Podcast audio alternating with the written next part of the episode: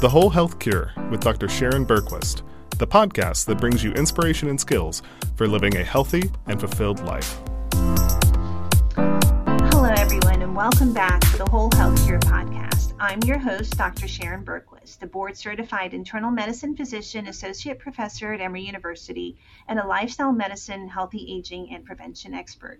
Each week on this podcast, we have in depth science based conversations with renowned researchers and pioneers in nutrition, exercise, stress, resilience, mindfulness, and connection for optimizing health and longevity. All the information you need for achieving whole health naturally. Let's get started. Today, I'm joined by Dr. Amber Orman, who's a double board certified radiation oncologist and lifestyle medicine specialist focusing on breast cancer treatment and prevention. She is the Chief Wellness Officer of Advent Health Medical Group. She's also the co founder of the HEAL, that's Healthy Eating and Active Lifestyle program at Advent Health in Orlando, Florida. HEAL is an eight week lifestyle medicine program designed to educate and inspire cancer patients to make positive changes to decrease cancer recurrence and improve overall health span. She is a mother to three teenagers and two poodles wife to a witty nephrologist and spends her free time, um, and I imagine there's little of it, trail running, lifting, rowing, cycling, and summiting Colorado's peaks. Amber, thank you so much for joining.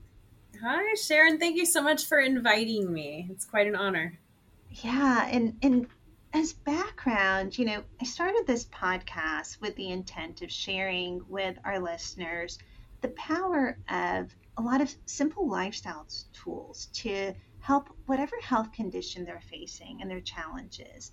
And learning maybe different ways to approach their care um, to really supplement um, and in sometimes you know even in more powerful ways than what they're currently receiving so i'm so excited to apply those tools to our conversation today around cancer management and empowering people on what they can do to have better outcomes less recurrence.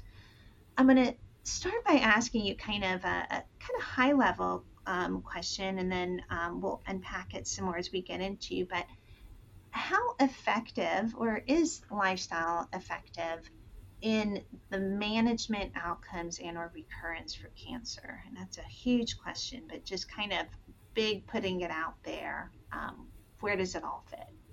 No, that's a great question. So, you know, typically I'm only talking about breast cancer, but when we're talking about all cancers, we estimate that we could prevent about 40% of them, just prevent the diagnosis in general, uh, with healthy lifestyle, healthy nutrition.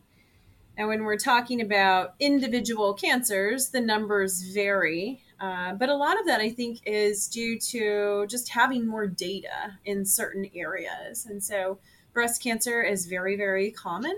And so we have a lot of data in the area of breast cancer. For men, prostate cancer is very common. And so we have a decent amount of data there. Uh, but in general, we might be able to prevent almost half uh, of cancers. And this is World Health Organization estimate. So uh, they do their homework over there. That is such a staggering statistic, right? Um, as much as, you know, we all fear the big C and just how much we can control in those outcomes is just so staggering. Um, I want to start with asking, you know, your path, you know, certainly most of us have had careers that are, are non-linear. So give us a little bit of background about the work that you do in, in breast cancer and in this space of lifestyle medicine. Well, my pathway to making it here really started when I was in my undergraduate engineering training. and so I was at a private engineering school even before medical school, so I'm glutton for punishment. Um, and I was really fascinated by the fact that the meat in the cafeteria didn't taste like the meat I was eating at home. And at home, we had cows roaming around on pastures.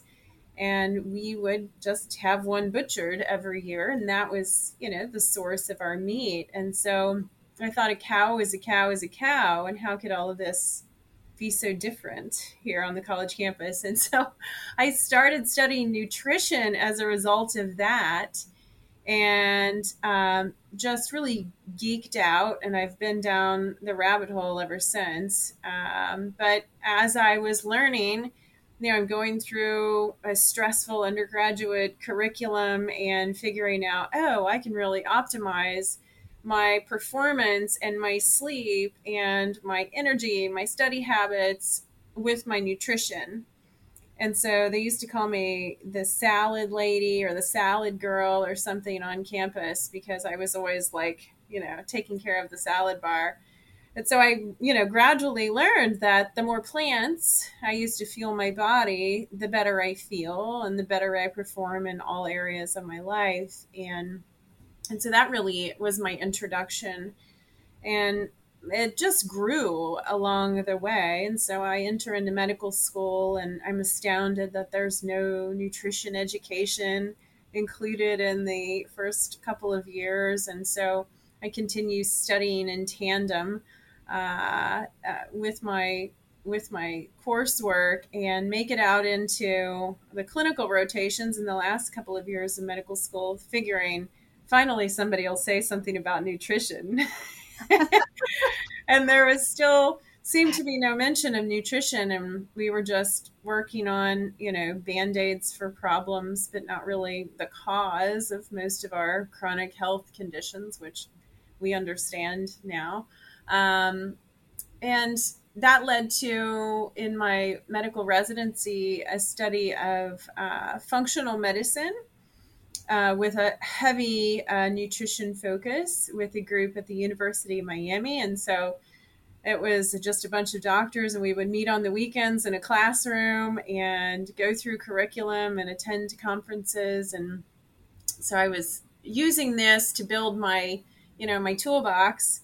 And then I got out to my first job. I was at Moffitt Cancer Center in uh, Tampa, Florida, specializing in breast cancer. And I brought all of this with me. And so with my patients there, I was talking about your food and your movement and your sleep and your stress and what mindfulness practices do you have and do you have good people in your life? And you know are you drinking too much or bringing all of these things into their medical care? And figured out the patients really really like this. And so I started thinking about well I'm having to see quite a few patients and this is taking quite a bit of time and how can I do this on a larger scale? And so I started to build what later became the Heal Breast program, which is bringing patients together so that they have all of this education, but they have the added benefit of this built in resource in each other because they're all having a similar experience and they develop community and friendships that then continue well beyond their graduation from the heal program. And so that's primarily how i use this education now. And somewhere in there i got board certified in lifestyle medicine as well. Um, and so that's really the kind of where i found my home was you know once i moved beyond the study of functional medicine I found lifestyle medicine, and it just really resonated with me. I'm I'm a person that um, doesn't like to go to the doctor, and I want to cure and prevent everything with my food and my lifestyle. And lifestyle medicine is just that using your lifestyle to treat, prevent, and reverse disease. And so that's been uh, kind of where I settled and what my what I use as my foundation for this type of care with my patients. Yeah, um, I, I hear you. That completely resonates. I think a lot of us um, who incorporate it certainly incorporate it in our own lives and seeing the benefit in ourselves. It's hard not to want to share that and sing it from the rooftops to help everybody um, that we work with and take care of. Um, I want to get a little bit more into the specifics. So, for people listening to this who either want to prevent their risk, and we can talk specific to breast cancer, if they want to prevent their risk, um, I want to first ask you some questions around that, and, and maybe so there's some elements of the HEAL program that you could share with us if that's uh, something that you can do. And then, um, and I also then want to ask the same question around recurrence um, and for people who are facing or battling cancer and their survivors. Um, what can they do? Because I know the first thing my patients typically feel they want to do when they get a new diagnosis of cancer is what can they do, right? Um, you know, a lot do suddenly make healthier choices, but knowing what to do, what's really making a difference, or how can they make a difference in a very um, structured and maybe guided way um, would be fabulous. So, um, so yeah, maybe we can talk first about the prevention piece. Yeah. So I'd say that the data we have now really shows you get a little bit more bang for your buck if you're doing this from the beginning. And so it's a little more effective at preventing the first diagnoses when we're talking about breast cancer um, rather than the recurrence. However, the benefit is still quite large. And so it depends on what study you're looking at. You know, when we're talking about the data, we always have to know we're comparing what to what because we can show about anything that we want to, especially in the nutrition literature. Um, but I'd say in general, the more plants you eat, the better. And when we're looking at kind of plant predominant dietary, you know, lifestyles, you're going to be able to prevent, you know, anywhere from 30, 40, 50, 60% of breast cancers, depending on, you know, where you are along the spectrum of a plant based lifestyle. And so um, it's, that's what I try to tell my patients don't get into the weeds on this, just eat more plants. And then when you bring in the other aspects, you know, the physical activity, which is very powerful when we're talking about preventing breast cancer, you get a big benefit from that. And so, one particularly large study shows we could maybe prevent 40% of breast cancers in physically active women. Okay. And so, if we're getting you know, preventing about half by eating plants and having some, you know, other healthy habits and 40% from just the exercise alone. Those are good numbers. I don't know what what the whole, you know, combination of it would equal. We don't have really that study yet. But uh, when we look at how many healthy behaviors do you pile on and what's the bang for the buck, it seems to just keep coming. And so you know, when we're talking about not getting a breast cancer in the first place, eat more plants, get your 30 minutes of cardiovascular exercise every day, two or three days of strength training a week. And the thing that my I find that my patients um, struggle the most with, and I shouldn't say my patients, I'd say probably all of us, is that stress, sleep, mindfulness piece and those are more difficult. Those aren't as operational as, you know, eating and doing something. And so I spend a lot of time with my patients talking about that aspect. And it's very difficult to quantify, you know, how much stress does it take to cause a breast cancer 20 years from now? And all we can really say is that stressful life events seem to be correlated with an increased risk of breast cancer later in life which you would reason to think that if you're under intense stress and your body is very inflamed as a result, maybe you're making poor choices in your life and it has this sort of ripple effect and you find yourself in a bit of a downward spiral with your stress as a potential trigger. Um, and so there's many ways that that could go down, but you know, I think that's that's a really important component that I hope that we gather more data on is what is the effect of stress both presently and in the past. And how can we better arm everybody with tools to deal with stress in a different way to view stress in a different way? Because we can't remove stress from our lives. That's impossible. But we can certainly reframe and and use that stress the energy that we're putting towards recognizing that as a stress in other ways and so that's that's a big area for opportunity um, i'd say you know the other thing that my patients um, that we underestimate the power of, I think, is sleep. And that's another area where we don't have very satisfying data. Um, we do have some studies showing that melatonin might be might have tumor suppressing activity. And so if you are a person that has your phone or your computer or your TV or any light very near you while you're, you know, attempting to go to sleep, like many of us are guilty of. How many people have their phone in bed at night? I'll say that I've done that. Um, that's going to prevent your brain from making melatonin. And if we're not making the melatonin we need at the time we need, we're not sleeping well, and our cortisol and melatonin cycle becomes, you know, all disrupted and this disrupts the rest of our life and the rest of our day. And so if you know we're not getting those restorative benefits of sleep by cycling through the stages of sleep appropriately that has many downstream effects. And so those are some of the harder things to i think to correct is the stress piece and the sleep piece and i'd say lastly we i don't think have um, a uh, a good enough appreciation for the role of alcohol in cancer. And I find, you know, a lot of my patients still believe that um, the glass of wine a day is good for their heart health.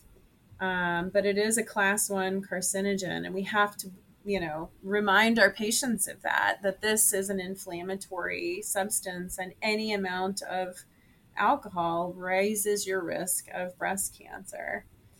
And so those are the big areas that we that we really focus in on hitting, you know, the pillars of lifestyle medicine when we're talking about primary prevention. And then when you talk about preventing recurrence, it's the same things. And so but we have to bring in our conventional treatments. And so I kind of view this as you know the lifestyle got out of hand and your immune system was distracted and it wasn't able you know to take care of the cancer we ended up growing a cancer in the body so we've got to come in and deal with this with whatever it is chemo surgery radiation but then what can we do to clean up the environment in your body so that your body becomes the cancer fighting machine that it really wants to be and so it's optimizing your body and your immune system's ability to take care of little cancer cells that are floating around in our bodies from time to time. And so we bring in the same tools.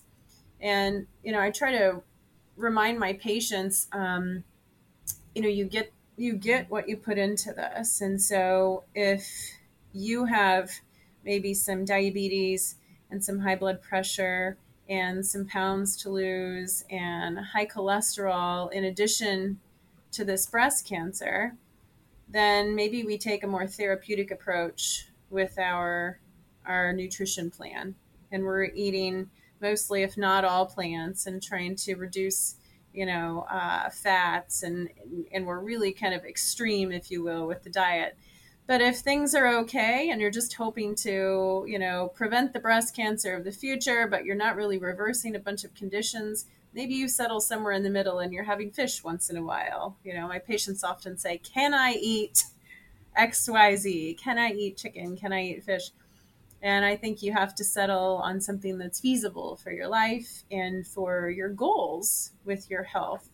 And so the tools are really the same before and after uh, a diagnosis, but it has to be tailored to your life and to your goals and you know to your your situation. What is your family doing? What are they eating? You know how what do you have to do to make this all work? And so that's the beauty of it. There's not a one size fits all solution uh, for these things. It's very tailored. Yeah and um, mechanistically, so I'm a bit of a science uh, nerd, if you will. Um, how much do we know about the link between these habits and how they're affecting risk and um, recurrence of cancer? You mentioned melatonin um, has some tumor suppressing activity. Um, clearly, there's an impact on the immune system. Um, but what do we know about the mechanistic links um, that tie together the lifestyle and the cancer? I think we have a lot to learn there. I think that um, when you look at all of the research, I think that one of the true keys lies in the gut microbiome. And so, if we're bringing in more fiber into our diets, which is only found in plants, we are reshaping our gut microbiome in a positive way. We know that the gut microbiome is tied directly to the function of our immune system and the level of inflammation in our body. And I believe that that is, you know, wherein lies the answer. Now, the individual molecules and substances, I I don't know. I don't think we have the answer there. But I think that, you know, overall, it's optimizing the function of your immune system and lowering inflammation and your gut microbiome is very key in that entire process. And so we feed it plants, we stop stressing out, we sleep well, we get physical activity. All of these things have a positive effect on your gut microbiome. And then we see this, you know, rather than a cascade of negative things, we see everything start to fall into place. And so oftentimes, you know, we'll have a patient who's having difficulty eating certain vegetables or fruits, as I'm sure you've seen in your patients. And so, you know, we have tricks to help them change their gut microbiome so that it is actually able to accept those foods by kind of easing into it, you know, and so um, but I think I think that's what's at the root of all of this is we're positively affecting the gut microbiome and therefore supporting the immune system in its cancer surveillance, you know, um, uh, job. You know, we need those natural killer cells to be robust to go out and gobble up the cancer cells. And so I think that it's the answer's somewhere in there, but somebody a lot smarter than me will figure that out someday. Well, I think this is all just really um, such helpful information. And you just mentioned natural killer cells, and earlier you said that, you know, if we clean up the environment in our body, um, that our bodies can be the cancer fighting machines that they are. And I, I love that. So I'm quoting it right back to you. Um, can you talk more about? I mean, that's really profound, right? This ability that we innately have to fight cancer, um, how our body does it, and how we can support our body to continue fighting cancer. Well, it's it's just in that. I mean, that's the simplest way that I can explain it is, you know, if we um, don't fuel and treat our bodies in a way that, you know, get out of our own way and let them do what they do, then we end up with problems. And so I think that's, you know, we've got to get back to the point where we truly do believe that every time we put something in our mouth, that's either going to be, you know, a positive or a negative effect on our body. And how many negative blows can you take? What's your capacity for another glass of wine or another bag of Doritos? You know, what's your reserve to deal with that? And so this is kind of how I think of it. You know, if we have everything in check, you're eating your plants, you're moving your body, your stress response is in check, and you're sleeping well. Can you have a glass of wine once in a while? And will everything be okay? Yeah, probably. You know, I'm not advocating for drinking wine, it causes cancer. but it's just an example, you know, and it's a conversation that I have from with my patients all the time. And, you know, I, I think that it's all so individual. You have to find what is your system that allows you to still live your life in a way that you don't feel permanently deprived, but you're still bringing in these healthy behaviors. And, you know, and the way that we reach that point is, you know, different for everybody because we all have different cultures and habits and relationships with all of the things that we do and eat.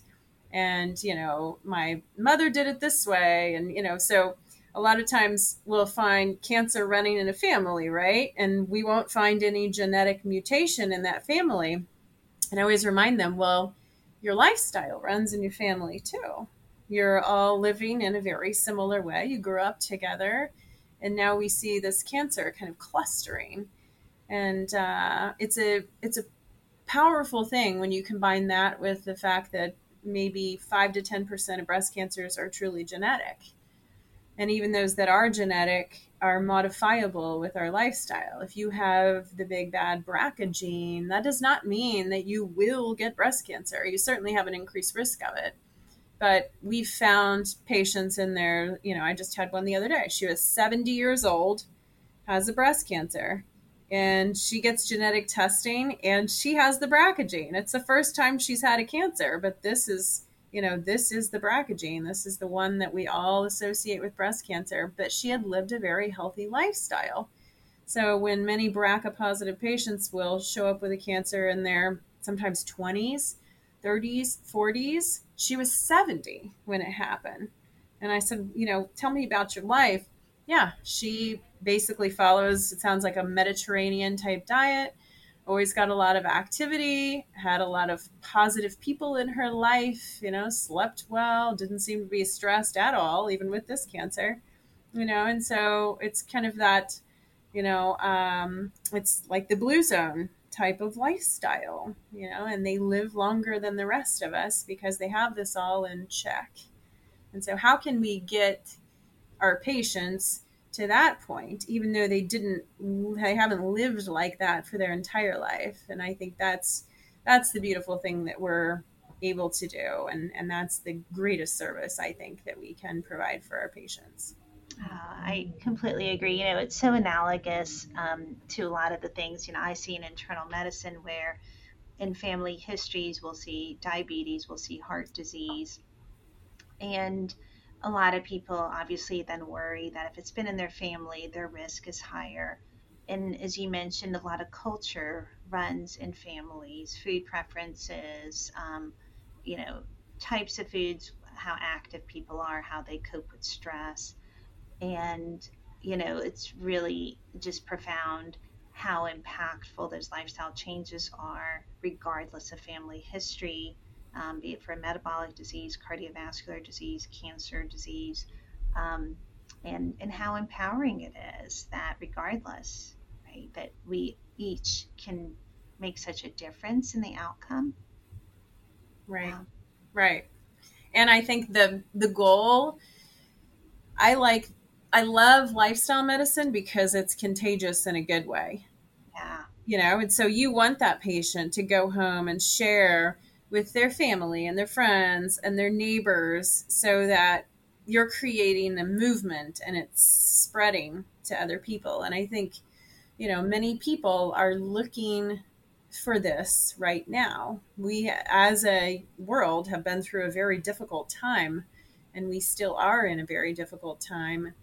And I don't think that we're equipped to be going through what we are. And so this is the time for lifestyle medicine to come in and and help us all. We all need a little bit of this in some way, shape, or form, and we have never arrived. I am always working on what can I improve next, um, because it's a it's a lifelong thing. Oh, absolutely. And I want to ask you one other question about recurrence. Um, you know, the same lifestyle tools apply, as you mentioned, to prevention and recurrence. And when you were talking about prevention, um, you were mentioning, you know, for uh, example, plant, plant predominant lifestyles can reduce risk by 30 to 60 percent, um, depending on the starting point of a person. Do you are there data around efficacy of lifestyle for recurrence, whether it's specific to breast cancer or cancer in general? Yes, yes, there are. Um, and it basically shows that you know you're going to reduce your risk of recurrence anywhere from 30 40 percent okay that's the range the numbers are in so they're just a tick lower than preventing the actual cancer in the first place But those are huge numbers. those are big numbers, and it's so, so worth it and so, so powerful to do this. There's one study actually showed you could reduce your risk of death by half, half in breast cancer survivors who are eating uh, five fruits and vegetables a day and moving their bodies 30 minutes a day, five days a week. You know, and so we do have data to show that this is so, so effective. And that's why if you go on the American Institute of Cancer Research is such a great resource. They have their 10 cancer prevention recommendations. This is the third version of them that they have put out and you'll see that almost all of them involve plant predominant nutrition and they center around, you know, physical activity and healthy body weight. And then there's a little thing at the bottom that says, by the way, if you've been diagnosed with a cancer, follow these recommendations as well. And so they're highlighting okay, to prevent it in the first place or to prevent it from coming back, this is what we need to do. And their recommendations, of course, perfectly align with everything that lifestyle medicine is about. Yeah, and and that resource again, where is that available? AICR, American Institute of Cancer Research. And and for people who want to learn more about the HEAL program, I know you only offer it in Florida. Is there more information they can learn about it, whether they're local, um, or or is there anything for people who aren't local? Yeah, so um, for people who are in Florida, that's where my medical license is, and so we welcome for you to participate. Um, there is a website, adventhealthcancerinstitute.com backslash heal breast. But if you just Googled heal breast, Amber Orman, you'd find it too. Um, and so there's more information there. And we are thinking about how can we expand this to other people because we do get quite a bit of uh, inquiry from outside the state of Florida. And uh, so that's coming in the future. So stay tuned for that. But yes, you can certainly find more information on the website. That's wonderful. Um, with the time we have left, Amber, is there anything you want to share um, that we haven't had a chance to talk about? Well, I would just like to thank you again for having me and for the work that you do with your patients. And it's always nice to connect with another uh, physician in this space. I think that um, whatever type of patient we're seeing, this is the type of medicine that makes a truly uh, a lifelong difference in the life of that patient and their family. And I'll tell you that it is um, certainly what has kept me passionate about and engaged in my work as a physician um, when we are, you know, under constraints and being pulled in all different directions, sitting down, you know, to speak to one or a group of patients about this is so fulfilling for both the provider and the patient. And so, if you're listening and you haven't had a visit with a lifestyle medicine physician, then find your nearest lifestyle medicine physician because we love you and we have so much to share with you. Uh, thank you so much. And, and thank you for the work that you do. I think um, this merging of lifestyle as being so powerful against probably the disease that people fear the most, cancer, um, is something that we don't say enough and I don't think we can say it enough times. So thank you for the work that you do to give people the path and the support to, to make that happen in their lives.